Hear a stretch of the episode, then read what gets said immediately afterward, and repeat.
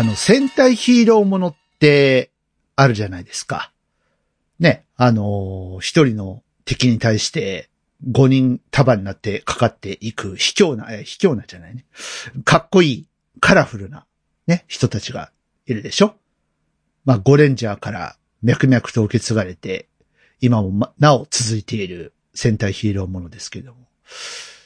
新しい戦隊、ブンブンジャーって言うらしいね。2月25日更新 DY のパルベライズビート第754回目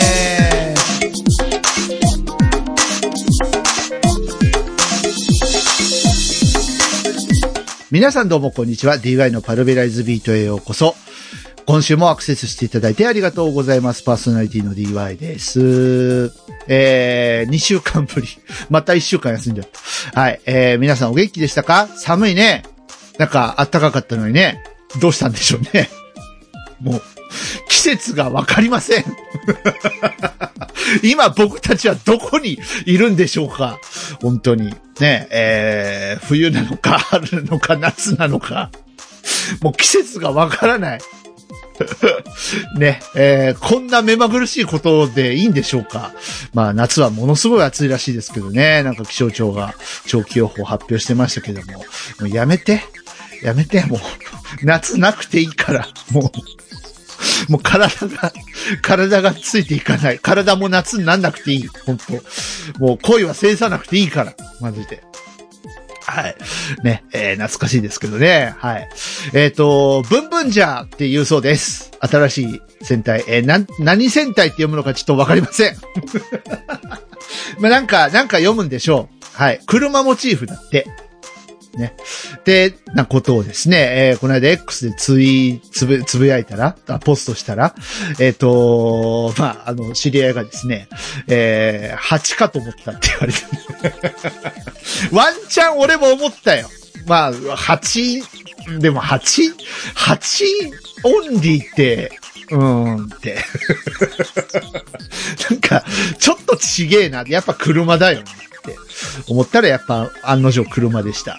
えー、まあ、車の戦隊って結構いるんですよ。ターボレンジャーに始まって。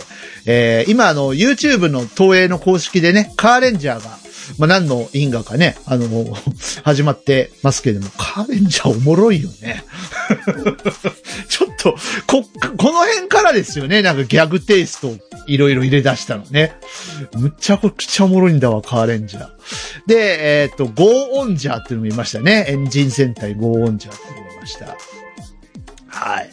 なんですけどもね、えー、来週からかなうん、始まると思うんで、えー、まあ、鈴木福くんのお友達が出てるそうですよ。ブラック役で。うん。でも、オレンジって珍しくない？なんかオレンジがさ、メインでいるんですよ。イエローじゃなくて。ね。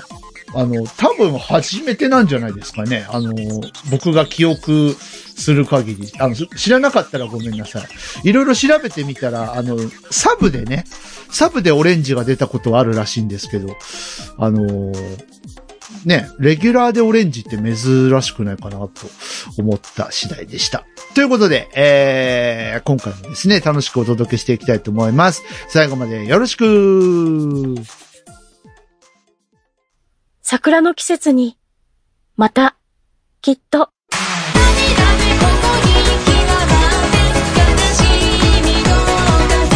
桜のマイカ、デビューシングル、桜歌、iTunes などの各種デジタルミュージックストア、および Spotify などの各種音楽サブスクリプションサービスより販売、配信中。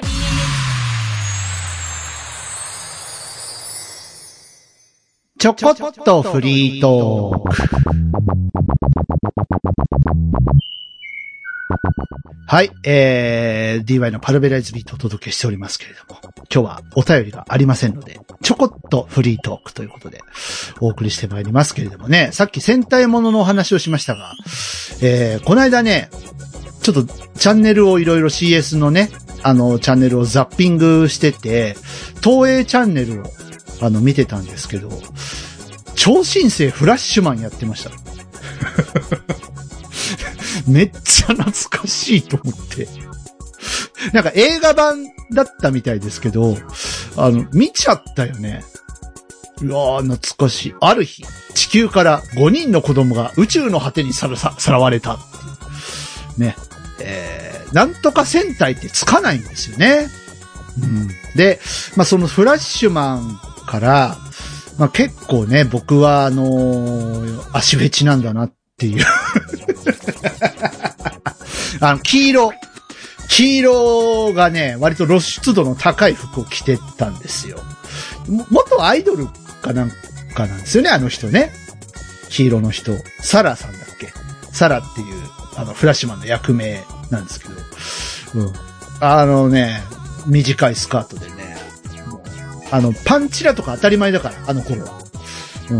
もう本当にね、素敵な。なんかね、それ、それ以来なんですけど、なんか色でも黄色が好きだし、あの、割と黄色を注目するように なった節はある。うん、節はあるんですけど。まあ懐かしかったですね。ほんと単純に、なんかスターコンドルテイクオフとかね。懐かしかった。2号ロボが初めて出てきた戦隊なんでしょ?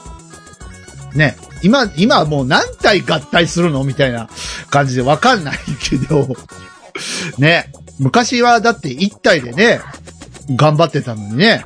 なんか、もう2号ロボは当たり前に出てくるし、2号ロボ、3号ロボ、4号ロボと、どんどん合体しても、これは最終的にどうなるんだみたいな感じでね、おもちゃ売らないといけませんからね、バンダイも大変ですよ。で、まあ、ね、戦隊ものってさ、だいたい5人とか、ね、まあ少なければ3人とかなんですけど、もう最近追加戦士だけで10人ぐらいいません？すごくない？ねえ。もう、どういう風になってるの？本当ねびっくりしますよね。むちゃくちゃですよ。もうわけわかんない。ね、最初はさ、なんか6人目の選手とか言ってさ、銀とか金とかだったのにさ、なんか紫とかいろいろ出てきてね。ねもういろいろ試行錯誤しまくりですよね。まあ、それゆえ、こう、40年ぐらい続いてきた、ね、歴史があるんだとは思うんですけど。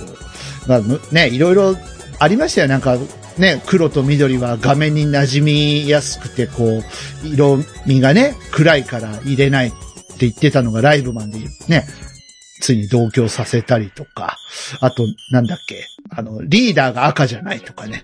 なんかそういうのもありましたよね、昔ね。うん。はい。まあ、実質的に赤が仕切るんだけど、でもリーダーは実は、あの、赤じゃないとかね。いろいろありました。あ、そうそう。フラッシュマンってさ、あのーラスボス？ラスボスが清水浩二さんなんですよね。若かった。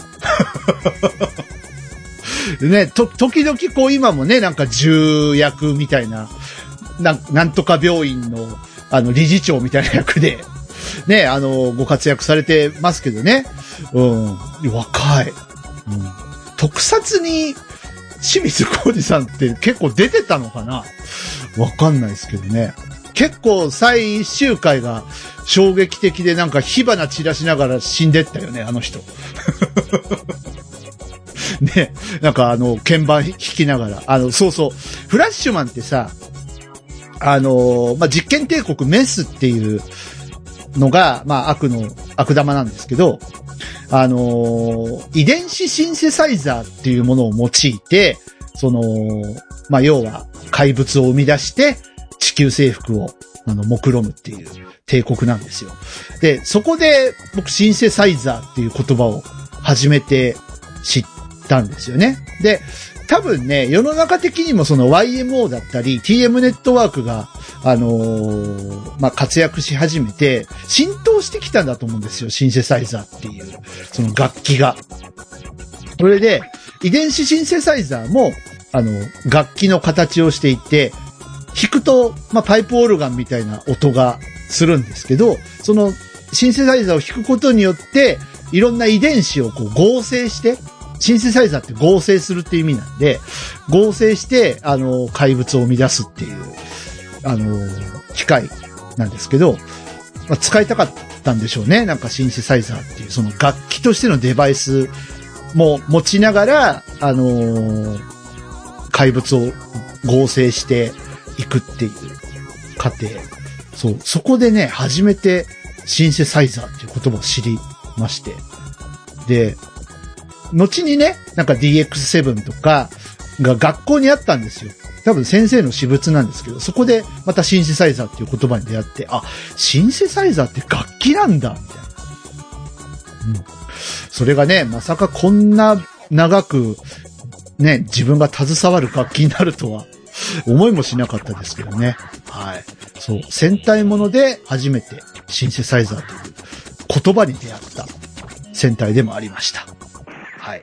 というお話。で、えー それだけじゃなくて、そうそう、えっ、とね、もう一個あるんですけど、アルバムができましたよ。パチパチパチパチ。イェイ。えー無事審査も通りました。えー。えー4月17日、有言実行になりましたね。よかった。なんとか間に合った。えー、バリアントコレクトというアルバムがリリースになります。えー、まあ世に言う、まあ何度も言いますけども、リミックスアルバムであったりとか、セルフカバーアルバムであったりとか、えー、まあ、リプロダクションアルバムとか、まあいろんな言い方があると思うんですけれども、実質新曲は、まあ一曲しかないというか、うん、なんですけど、まあ僕の中では、もうゼロから、ゼロベースで、あの、作ったものたちばっかりなので、全く、その、アレンジも違えば、曲構成も違えば、えー、コードすらもちょっと違うかなっていう曲もあったりするので、うん。まあ、えっ、と、結果的に、この曲順見てみると、あの、まあ、コンセプチュアルなところも、ちょっとあるかなっていう気はしますね。なんか、4年前に、えー、コロナっていうね、あの、未曾有の、まあ、ね、えー災害というか、ね、奇病が流行り始めて、本当にたくさんの方が命を落とされて、有名な方もね、あの、命を落とされてっていう中で、一体どうやって僕たちはこのウィズコロナであったり、ニューノーマルであったり、そういう時代を生きていけばいいんだろうね。ワクチンもないしね、みたいな。特効薬もない、そんなウイルスとどう対峙したらいいんだろうとか。ね、そんなんで、こう、ね、あの人と人との距離を空けましょう。ソーシャルディスタンスとか。なんかそんな言葉も生まれたじゃないですか。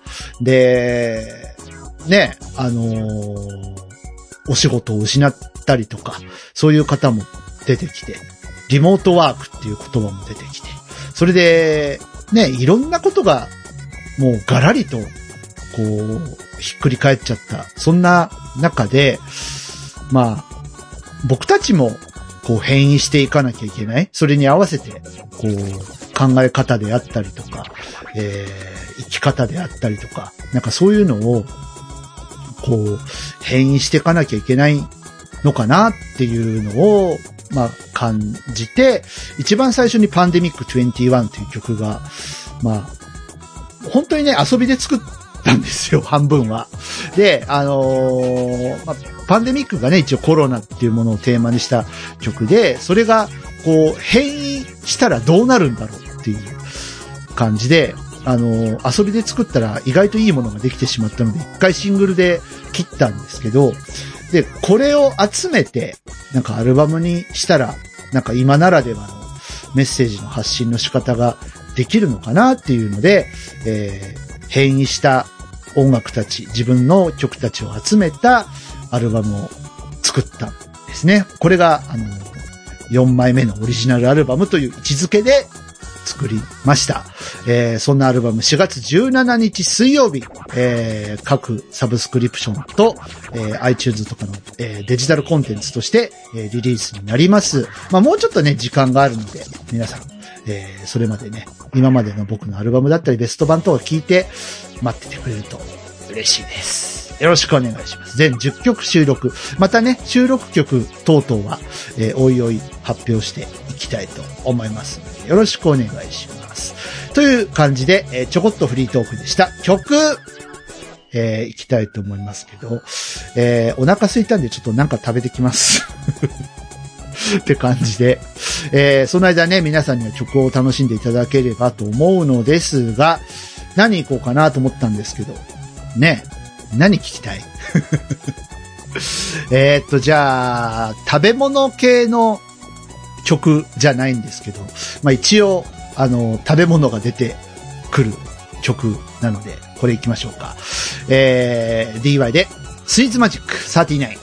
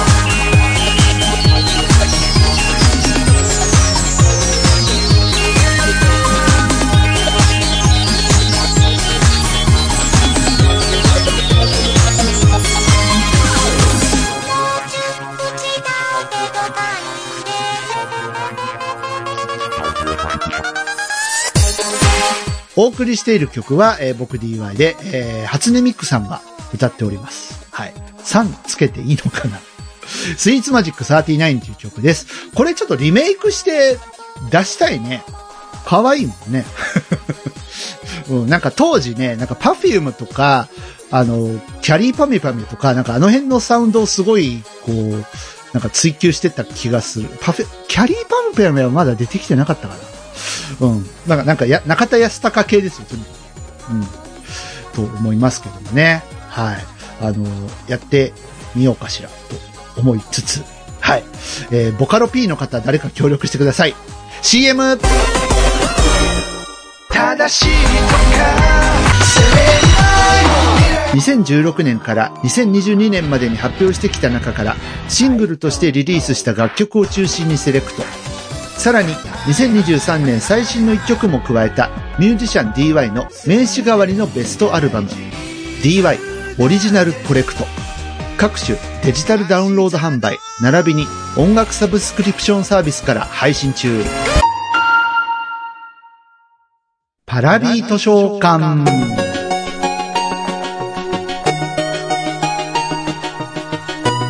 お久しぶりです。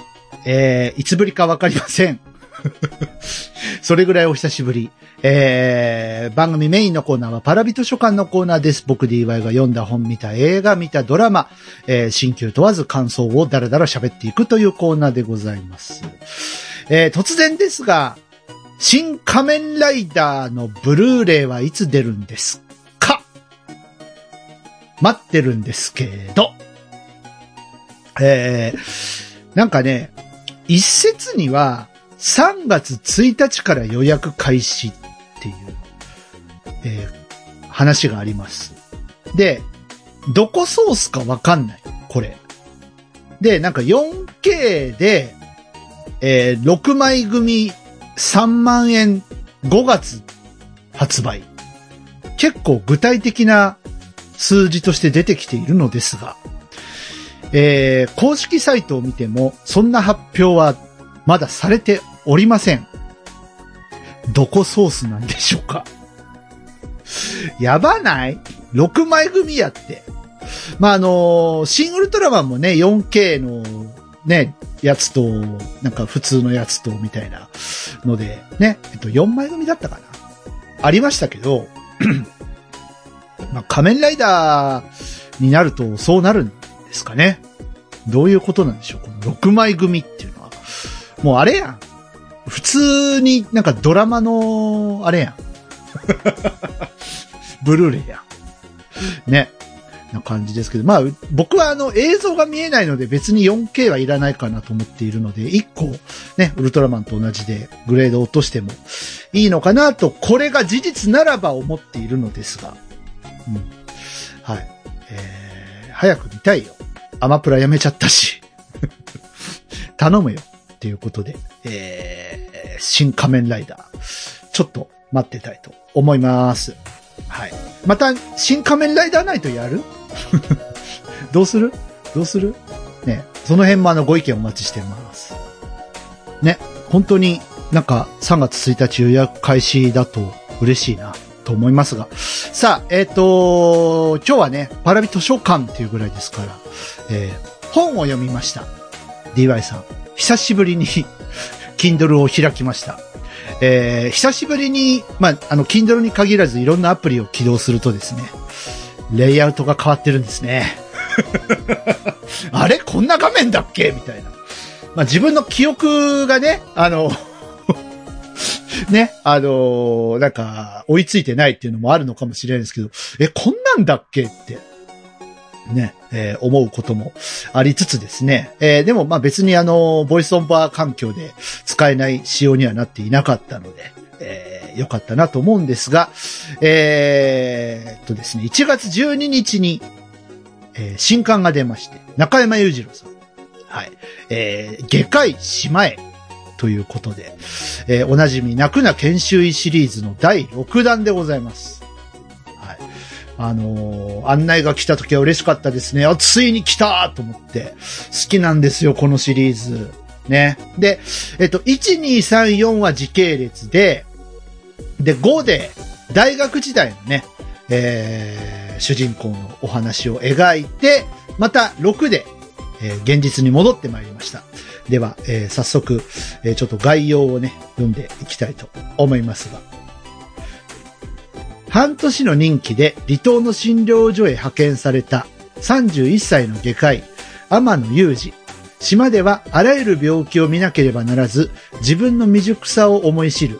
束の間の息抜きを楽しんだ夏祭りの夜に、駐在所の警官から電話が、それは、えー竹やぶで見つかった身元不明の死体を検視してほしいという依頼だった。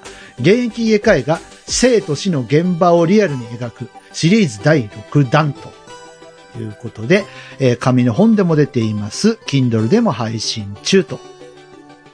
いうことでございます。まあ、最初このね、概要を見たときに、ドクターこと診療所かなって思う。誰しもが思うと思う。離島でしょ？派遣でしょ？古藤先生？ってな、なるじゃん。ね、あの、昨年末映画もテレビで地上波初放送なりましたしね。うん。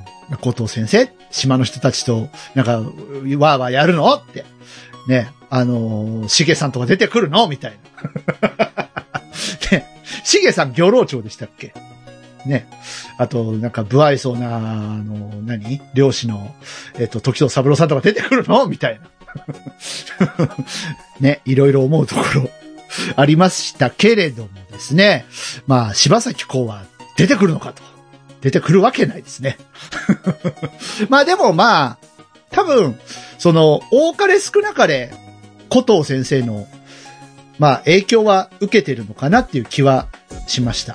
で、それを泣くな研修医の、えー、シリーズに落とし込んだのかなみたいなところは感じるところではありましたけれども。ただ、まあ、古藤先生と違うのは、もうすでに姉妹医者と呼ばれる、えー、お医者さんが一人いて、で、えー、まあ、その先生と交代交代でシフトを組んで、まあ、島の、えー、診療に当たるというところですね。もうベテランの先生なんですけど、その先生と二人で。あとは、まあ、えっ、と、看護師さんとか、えー、まあ、スタッフも、明らかに古藤先生よりは多かった。だから古藤先生のところが、あの、おかしいっちゃおかしい気はするんですけど、まあ、うん、な、なんなんでしょうね。だって役場の人がオペ出しとかやるんだよ。いろいろおかしいんですよ、古藤先生。でも、そういうものだから、ドクター古藤診療所。うん。まあ、受け入れましょう。そこは飲みましょう。はい。という感じで。まあ、でも面白かったですね。あのー鹿児島の人なんですよね、この主人公の、えー、天野さんは。はい。なので、まあ、古藤先生のように、比べて申し訳ないですけど、毎回毎回、えー船でゲロゲロすることもなく、えー無事に離島にたどり着いたという次第なんですけれども、えーまあ、本当ね、自分の専門外の科も見なければならないっていうところで、まあ、特にね、あの、最初の方のショーで、えー目の調子が悪い、目、目を怪我したかなんかだったかな。で、患者さんが来ても、あのー機械がうまくは使えないんだけど、これどうやったらいいのみたいな。そういうシーンがあったりとかね、そんなんで、こう、悪戦苦闘するシーンなんかもありましたね。で、まあ、僕もね、目が不自由なので、この機会には、あの、検査の時に大変お世話になったんですけれども、あ、こういう呼び方するんだっていうのを初めて知りました。あの、顎乗せるやつ。顎乗せてやたらこう眩しい、眩しい細い光見させられるやつ。うん、あ、こういう名前なんだって思った。で、あの、奥でさ、その、先生が何してるかって、まあわかんないわけですよ。こっちは。ただなんかもう、眩しい。眩しい。やめて。やめて、もう、目開けてらんないよ。眩しいからって。こっちはね、もう涙目になりながら、はい、やってるんで。まあ、顕微鏡なんですね。こう、顎の向こう側っていうのは。で、なんか目の細部まで見える。ね、あの、そのためにこう、光を当ててね、見るっていう。まあ、そういう機会みたいですけれども。はい。大嫌いでした。ね、えーそんなのがあったりだとか。あと、まあ、ちょっとね、ちょっとですけど、まあ、天野くん、新しい恋が芽生えちゃった？この後どうするの？みたいな。え、そういうのがあったりだとか。え、まあ、でも本当に今回はね、主軸がほぼほぼあの島でのお話なので、非常に、あのーまた新しいね、感じで、キャラクターなんかもね、あのーまあ、設定がされていて、面白かったなと思いました。うん。で、やっぱこう、ずっとね、1、2、3、4、5と読んできて、やっぱ天野くんのね、成長具合とかがよくわかるし、あのーまあ、僕の中ではね、あのー水野美紀さんなんですけど、あの、役の設定としては、あの、佐藤先生っていうね、あの、まあ、最初からずっと天野先生について、まあ、指導されてた女医の先生がいるんですけど、その人がチラッと出てきたりだとか、あと、冒頭と最後に、あの、お嬢様外科医、ちゃ、ちょっと、ちょっとキャピキャピしたお嬢様外科医出てきましたね。この子と恋に落ちないのって思ったりはするんですけど、ね、あのー、4の時か。ね、一緒に献杯、ね、何回もした、ね、泣きながら献杯した、ね、あのシーンはすごい僕印象に残ってるんですけど、うん、ないのかなって。まあ、この先のね、まあ、7が出るかどうかわからないですけども、展開も楽しみですね。はい。そんな泣くな研修医シリーズ第6弾、外科医島へ。ね、えー、医療小説がお好きな方は、どうぞご覧になってみてはいかがでしょうかというところでした。次。えー、本はごめんなさい、この一冊です。で、今、あの、読んでる途中のがあるんですけど、それはまた、あの、読了後に紹介したいかなと思っております。映画なんですけど、1984年版のゴジラというのをですね、見ました。はい。なんかね、ゴジラマイナスワン公開記念っていうので、歴代のゴジラを、あのー一挙放送っていうのを、日本映画専門チャンネルでやってたんですよ。で、えっと、せまもちろんね、1954年最初のゴジラっていうのもやっていたんですが、あの、予告は見てたのよ。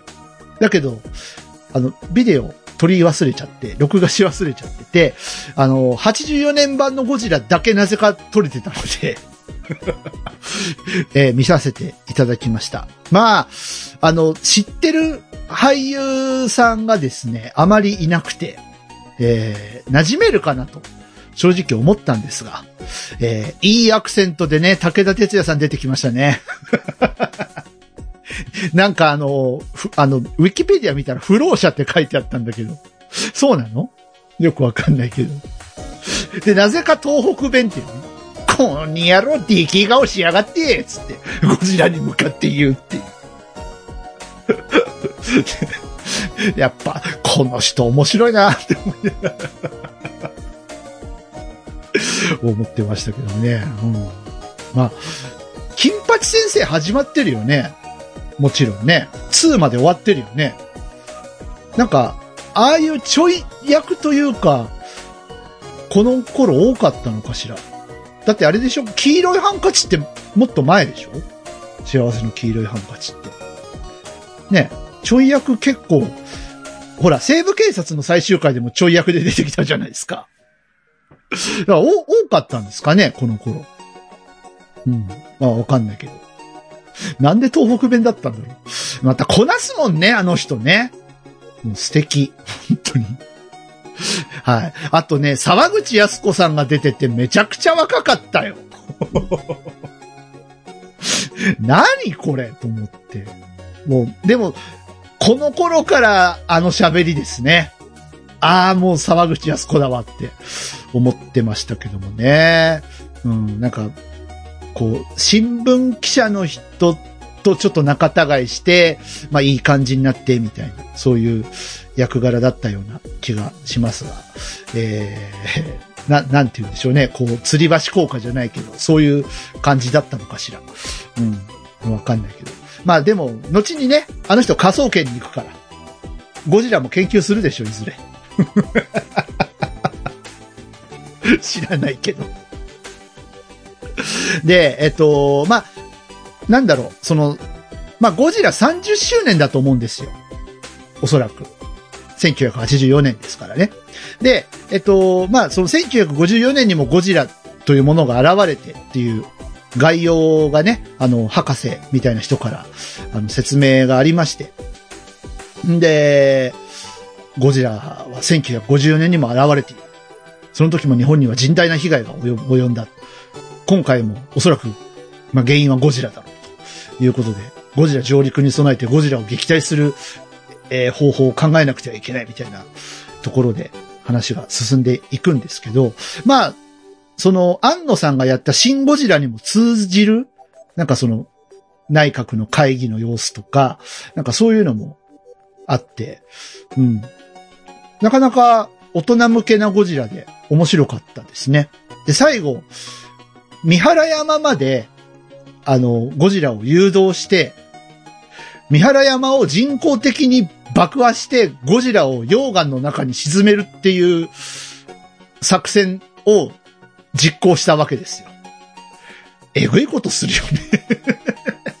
火山を人工的に爆破するって、ねで最後なんかね、ゴジラかわいそうだったもん。ちょっと俺泣けたもん。うわなんか切ないってなって。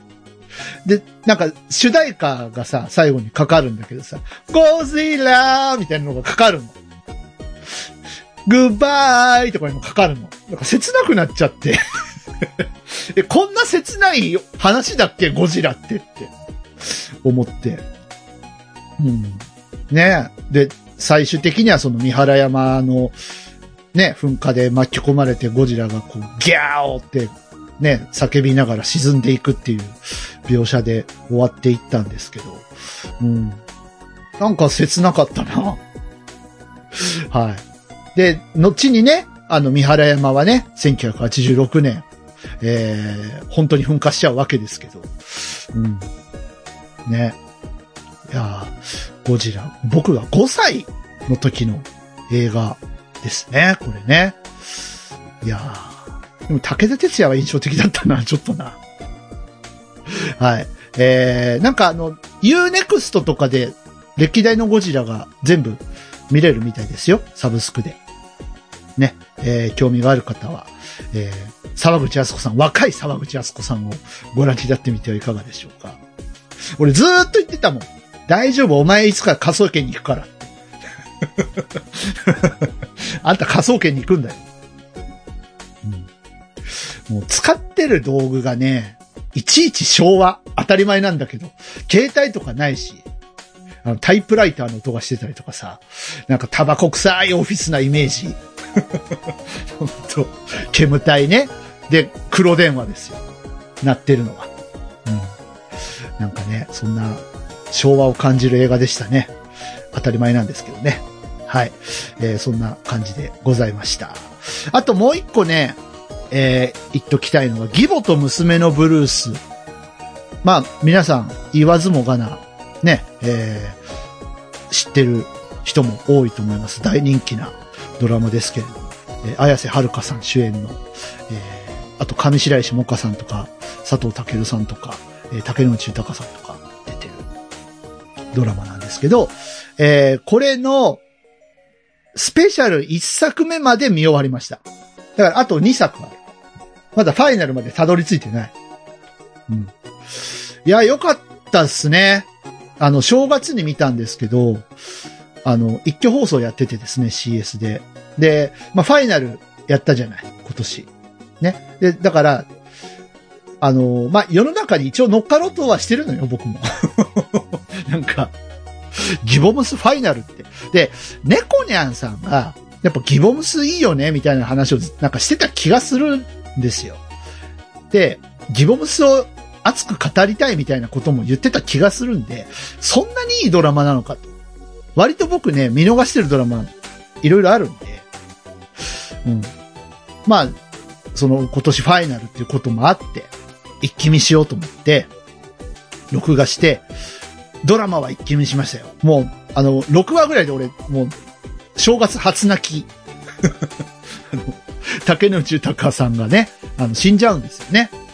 うん。もうあのーまあ、そもそも、その、ね、なんで綾瀬はるかさんと竹野内隆が結婚することになったかっていうのは、まあね、あの皆さんご存知の方はご存知だと思いますけども、竹野内隆さんがもう末期の病気に侵されていて、で、奥さんをね、もうすでに亡くしていると。で、まあ娘がいるんだけれども、えーこのまま娘を一人ぼっちにするわけにはいかない。どうにかしなくちゃっていうので、まあ、今で言うところの、まあ、契約結婚というか、そういう状態になったわけですよ。綾瀬はるかさんと。で、綾瀬はるかさんは、もうバリバリのキャリアウーマンなんです。もうちょっと、ね、あの ここはまあドラマなので、あれなんですけども、もう本当度が過ぎるほどのキャリアウーマンで、家でもキャリアウーマンの姿勢は崩さない。もうあれですよ、あの、ホタルの光とか、あんな感じじゃないから。もっとできる人になってるから。うん。もう、ホタルの光はね、あれですもんね。あの、家ではもう、なんだっけ、も、もやしじゃなくてなんだっけ、紐の、紐の女として、ね。あの、会社ではバリバリ働くけど、家では紐の女として、っていうのが、まあね、あの、家ではジャージだしずっと、ね、片付けもしないし、うん。なんかちょんまげ作ったりとか。じゃなくて、もう家でもずっと、もう、私は、とかいう喋り方なんですね。うん。で、まあ、そういうので、あの、娘と、えー、子育てを通じてこう奮闘していくっていう。で、あの、まあ、専業主婦になるんだったかな？一時期。だけど、あの、とあるパン屋さんをめっけて、あの、そこを、こう、キャリアウーマン時代の血が騒いで、まあ、復旧させていく。その、まあ、パン屋さんの店長が、えー、佐藤健さんという。佐藤健さんなんか印象変わったね。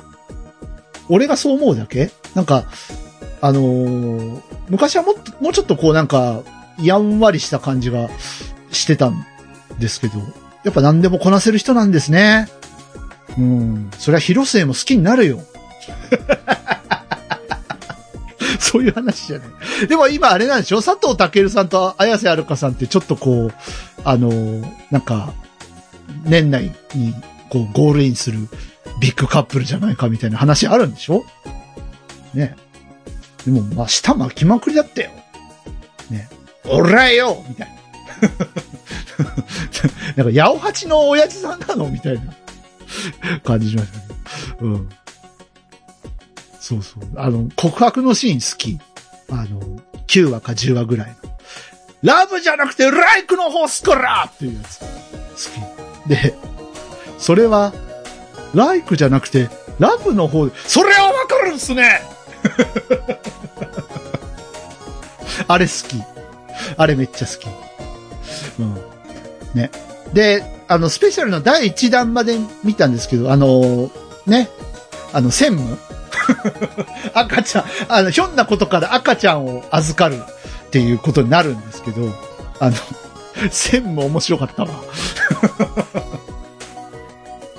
うんだから、母乳まで出るようになったみたいなね、話があって。ね。うん、なんか、あ、専務どうされましたって。おろおろおろおろする感じおもろかったですね。うん、で、えっ、と、スペシャルの第1弾では、その、亡くなった竹野内豊さんのそっくりさんが出てきて、っていうとこで終わってるんですよ。だからその先ですよね、2022年のスペシャルって。あ、見なきゃな。はい。という感じで、えーあと2作残っております。さあ、えーファイナルはどうなるんでしょうか。ね、予告編だけはちらっと見たんですけど。まあ、多分だけど、モカさんがお嫁入りする的な話なんでしょうけどね。うん。まあ、そこに行くまでのプロセスですよね。はい。まあ、楽しみに見てたいなと思います。ということで、えー、以上、パラビ図書館でした。このコーナーでは、えー僕 DY におすすめしたい本や映画、ドラマ、えー新旧問わずに募集しています。こういうの見てみたら、とか、こういうの読んでみたら、とか、いうのが、もしありましたら、えー、パラビ図書館宛てまで、えー送ってください。お待ちしてます。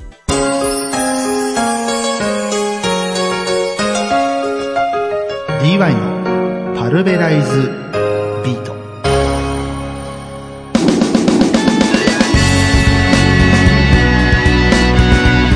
DY のパルベライズビート、お別れの時間が来てしまいました。楽しんでいただけたでしょうか？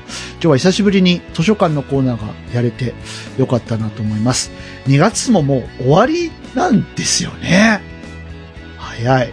そして、DY ちゃん、えー、脱ニート。働くよ。ということで。まあ、ぼちぼちね、やっていこうと思います。はい。働くとまた気分もね、ちょっと変わってくるかもしれないし、うん。あのーまあ、ちょっとずつちょっとずつ、えー、まあ、帰ってきたいなと思いますので、皆様、引き続きのご声援、よろしくお願いします。あとは、お家。ね。お家ね。はい、えー、DY のパルベライズビートでは皆様からのお便りをお待ちしております。各種コーナーがありますので、どしどし参加して一緒に番組を盛り上げてください。パラビ図書館では先ほども言いましたが、えー、皆さんが僕に、読んでほしい本や映画、えー、ドラマ、えー、もしよかったらね、教えてください。お待ちしてます。各種方法で送ってください。えーパルベライズビートの特設メールフォーム、シーサーブログの番組ページのコメント欄、直メールの方はすべて半角小文字です。パラビアットマーク、ももメールドットコム、parabi アット momo-mail.com。X をされている方は、ハッシュタグ、シャープパラビ、シャープ parabi をつけてポスト。お好きな方法で番組にアクセスしてみてください。たくさんのメッセージお待ちしてます。えーそれから僕 DY、えー音楽活動細々とやっておりまして、えーっとですね、えーまずどれからいこうかな。ベスト版出てます。はい。それから、花水木のリミックス、えーオリジナルアルバム3作品、えー出てますので、えーそれぞれのね、えーところにはリンク、今日の配信のページから飛べるようになっておりますので、えーピンと来た方はですね、えー聞いてみていただければなと思います。それから YouTube、えー白八島チャンネルやっておりまして、えー現在一番新しいのが、あいみょんさんの君はロックを聴かない。これをアレンジして、えーご本人に歌ってもらってます。これはあのね、RX9 っていうソフトでボーカルのみを抽出して、えー歌ってもらってます。はい。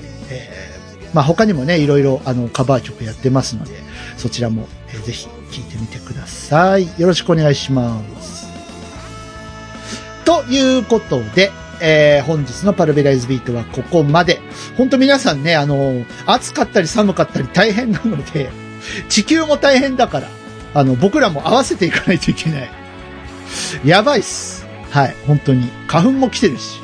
もういろんなものがね、本当に忙しい、えー年度末ですけれども、えーお体大切に、次回も元気にお会いしましょう。ここまでの相手は私 DY でした。それではまた次回、ごきげんよう。バイバーイ。悪いもんじゃなかったけれどあの頃なりたかった自分からはとんでもなく遠いとこにいるけど明日の